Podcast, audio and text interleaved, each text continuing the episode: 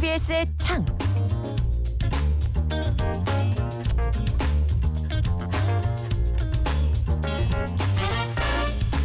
투명한 창을 통해 TBS 프로그램을 바라보고 날카로운 창의 끝으로 분석하는 TBS 창. 오늘 함께 들여다볼 프로그램 TBS TV와 유튜브 채널을 통해 만날 수 있는 역사 스테이 흔적 시즌 2인데요. 민주언론 시민연합 김봄빛날의 활동가와 이야기 나눠보겠습니다. 안녕하세요. 안녕하세요. 예.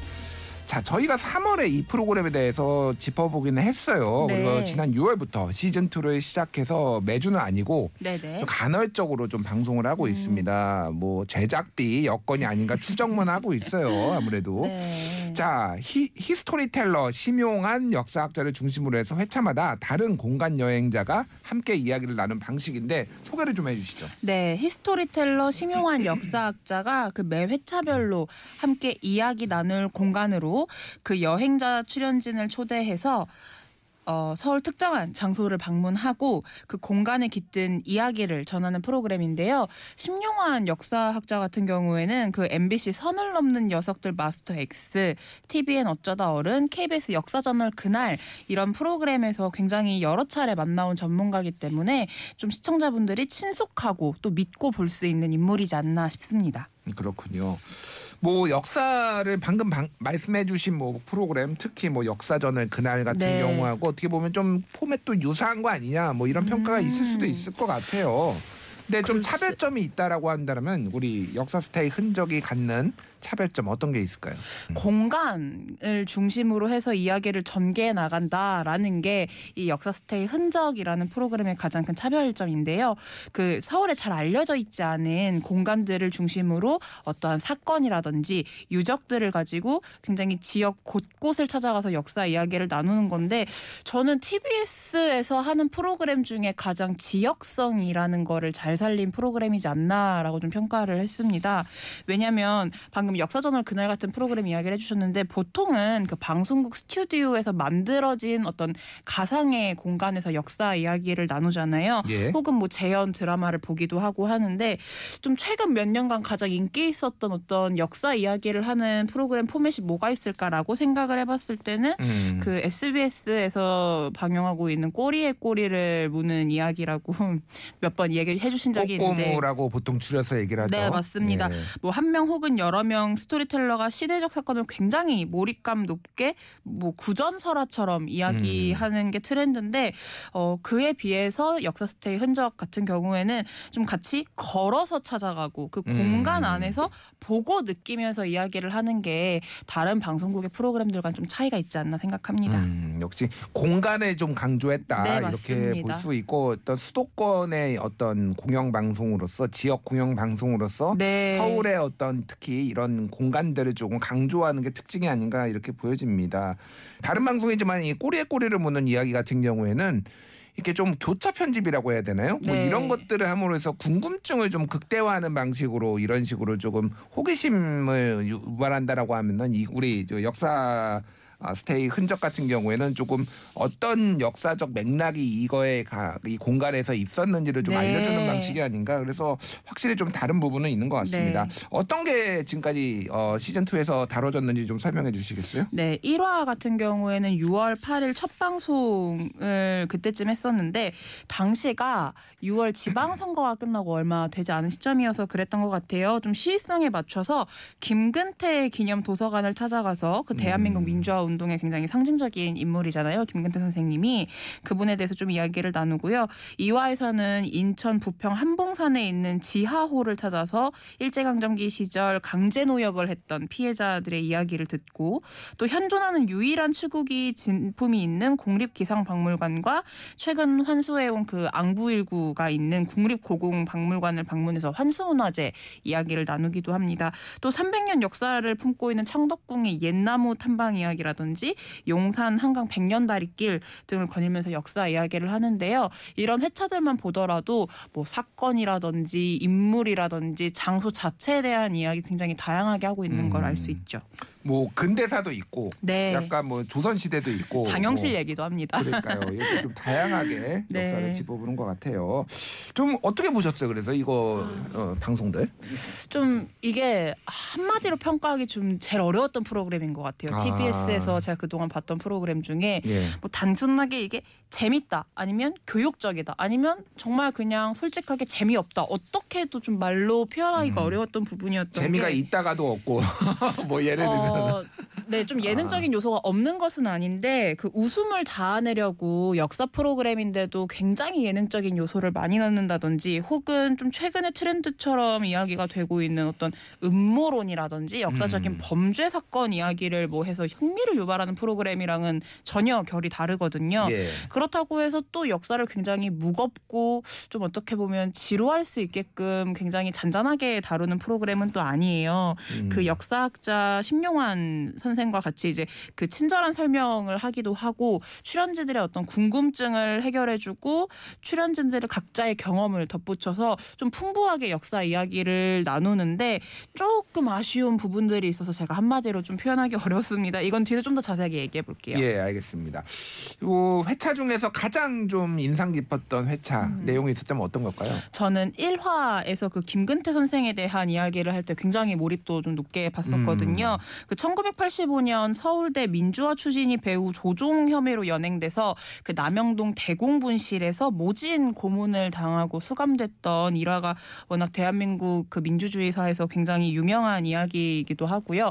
지금 듣고 계실 청취자분들 혹시 모르실 수 있을 것 같아서 조금 더 설명을 덧붙이자면 이때 김근태 선생의 아내이자 민주주의 운동가인 그 인재근 선생을 통해서 고문 사실이 인권단체와 미국 언론에 알려지고 미국 하원 의원 52명이 전두환 정권의 군부 독재와 인권 탄압 문제를 지탄했습니다. 이게 뭐 전두환이 그 정권에서 물러나는 하나의 계기가 되기도 했고 좀 예. 나아가서 대통령 직선제 발판을 마련한 것으로 평가를 받고 있는데요.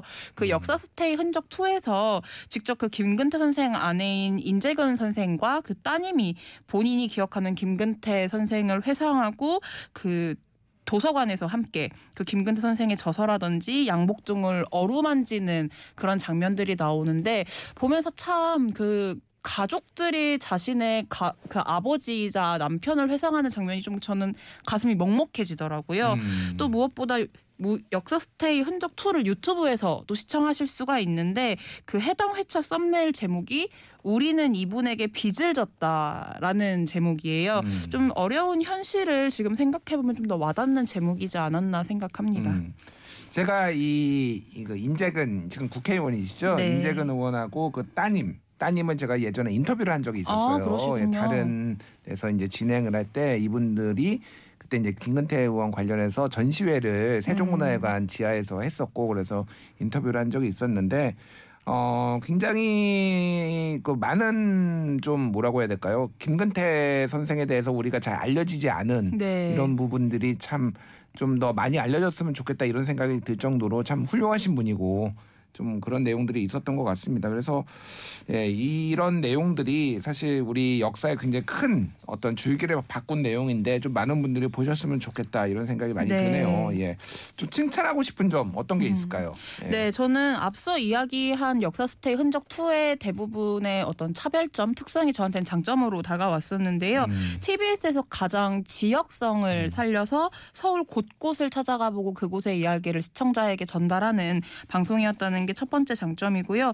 이게 앞서서도 다른 프로그램과 비교하면서 나온 얘기이기도 합니다만 만들어진 가상 스튜디오에서 이야기를 나누는 게 아니라 공간에 직접 들어가서 그 안에서 출연진들이 함께 보고 느끼면서 이야기를 나누는 것 자체가 굉장히 장점이라고 생각을 했어요. 예. 또 매회 초대 손님이 계속 바뀌는데요. 음. 예를 들면은 그 시청자분들 지금 청취자분들이 많이 보셨을 친숙한 외국인 출연진인 다니엘 독일 다니엘 씨랑 음. 그 인도 럭키 씨 같은 분들이 함께 출연해서 외국의 역사와 함께 이야기하고 공감대를 형성하고 좀 깊게 이야기를 나누는 게 저는 굉장히 긍정적으로 평가하는 부분이었거든요. 예. 이런 점들이 네, 좋았습니다. 사실 뭐 다니엘 씨 같은 경우에는 워낙 많이 나와서 네. 뭐 인지도도 높고 그런데 이분은 거의 다- 거의 한국 사람이잖아요 지금은. 많이 사랑하시고 예. 웬만한 분들보다 한국 역사를 더 많이 알 수도 있어요 사실은. 같이 예. 실은 환수문화재 이야기를 하는 회차에 그 두 분이 나왔는데 음. 그두 분도 같이 자기 나라의 어떠한 물건이 뭐 환수가 되어야 하는지 어떠한 다른 나라와의 문제가 있었는지 이런 이야기를 나누는데 조금 더 공감대가 형성되고 조금 더 이해가 되더라고요. 음 그렇군요.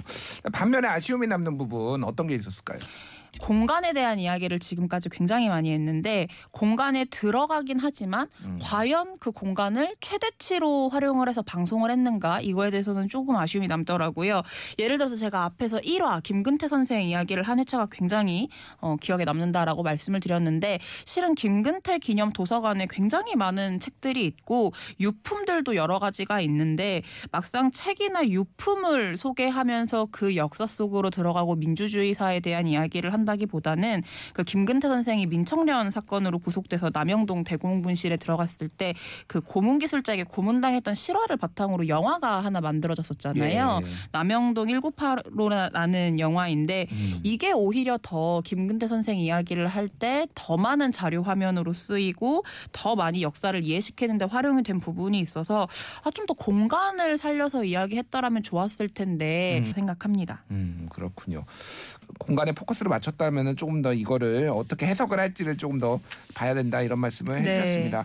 자, 마지막으로 조언 한마디 해주시면 어, 저 개인적으로 초대 손님들 이제 외국인 아까 말씀드렸던 유명 출연진이라든지 연예인 출연진 말고요.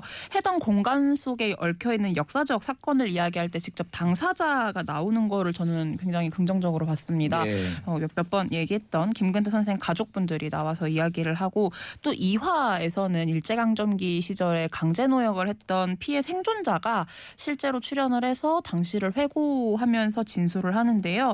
어떠한 역사를 스토리텔러가 굉장히 잘 다듬어서 흥미롭게 소개하는 것도 좋지만 좀 당사자성을 살려서 좀 더 진실을 전하는데 힘을 쏟아본다면 보다 더 유의미한 프로그램으로 나아가는데 도움이 되지 않을까라고 생각합니다. 예. 다른 방송하고의 또 차별점 이런 것도 살리면서 네. 좀더좀 생생한 어떤 현장의 목소리, 그 당사자의 목소리 들려주면 좋을 것 같습니다. 자, 오늘 우리 방송이 마지막이 됐는데 우리 김문빈 날의 활동가님이 정말 오랫동안 하셨어요. 1년 네. 넘게 하셨죠. 예. 너무 서운해요. 그렇구나. 아고라. 예. 다시 돌아오시기를 간절히 기원하면서 저를 예. 부르시진 않아도 되는데 예. 다시 미디어 비평 프로그램을 TBS에서 꼭 해주신다면 좋겠습니다. 음, 민원련에서도 그렇군요. 관심 갖고 지켜볼게요. TBS. 아, 예. TBS. 마지막으로 청취자들한테 짧게 한마디 해주시죠. 예. 네, 아 제가 매번 열심히 준비한다고 준비를 했지만 음. 어, 굉장히 부족한 점이 많아서 매번 라디오를 녹음하고 가면 이 얘기를 조금 더 할 걸, 팩트 체크를 이 부분을 좀 더 나눠봤으면 좋았을 텐데 하는 게 조금은 아쉬움이 남아요. 음. 그런데 그럼에도 이런 부족한 저의 이야기를 들어주신 청취자 여러분들께도 감사하고 TBS 아고라에서 했던 옴부즈맨 프로그램이 저는 이 아고라가 너무 좋았다고 음. 생각을 하기 때문에 앞으로도 TBS에 많은 청취자분들이 관심 가져주시고 다시 미디어 비평 프로그램 할 수 있도록 많은 관심과 지지와 성원을 보내주시면 감사하겠습니다. 예, 그동안 15분, 20분 분량을 위해서 몇 달치 방송을 다 들어주시고 성실하게 분석과 비평을 해주신 우리 네. 김본빈날의 활동가 그리고 조선희 팀장님께 두 분께 정말 감사드립니다. 저희가 또 다음에 기회가 되면 모실 수 있는 그런 날이 오기를 바라겠습니다. 지금까지 김본빈날의 활동가였습니다. 감사합니다. 감사합니다.